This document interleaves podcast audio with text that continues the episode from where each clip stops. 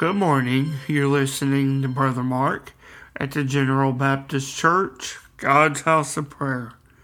Open with me this morning to the Gospel of John as we look into the scriptures where we encounter Christ praying to the Father one of his final prayers before he would go to the cross and to give his life for you and I.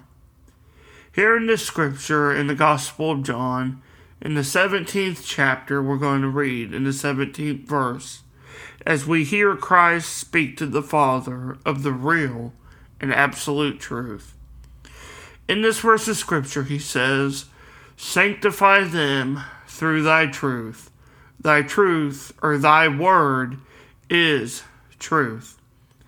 This morning, as we read this verse, I want us to think about what is truth, what truth really is. This is a question that has been on the minds of mankind for for millennia, for many centuries. Many have questioned truth about what it really is. Some have even question, questioned the very fabric and meaning of truth.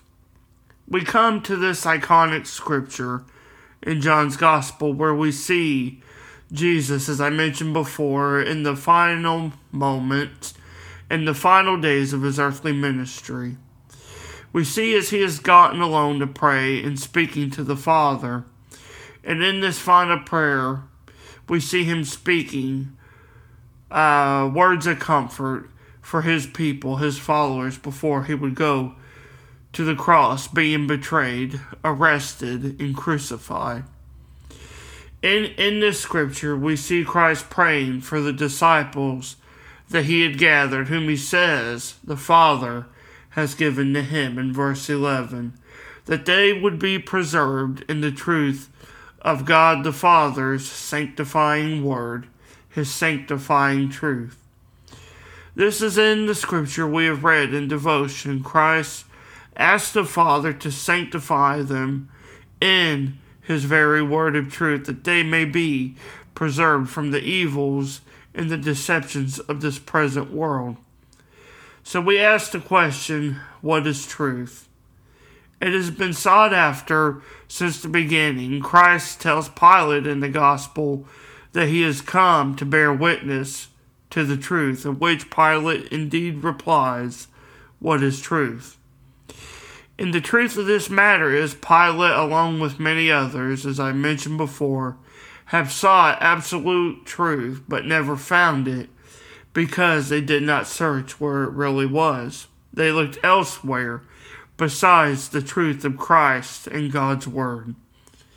Ultimately, the greatest truth is found here in the gospel of Christ because he bore witness to the truth of God. He is, Christ indeed is the real and absolute truth. He is the Word of God that came into the flesh of mankind, as we read in the first chapter of John's Gospel. It is here we see the real and absolute truth we are given when we read the Bible and receive Christ. No matter whatever truth a person may find, it is not an absolute truth and it will pale in comparison to the truth of God's sanctifying Word.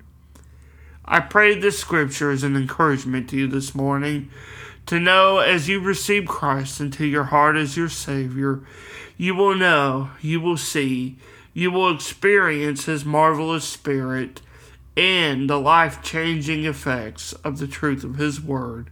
Thank you for listening, and God bless.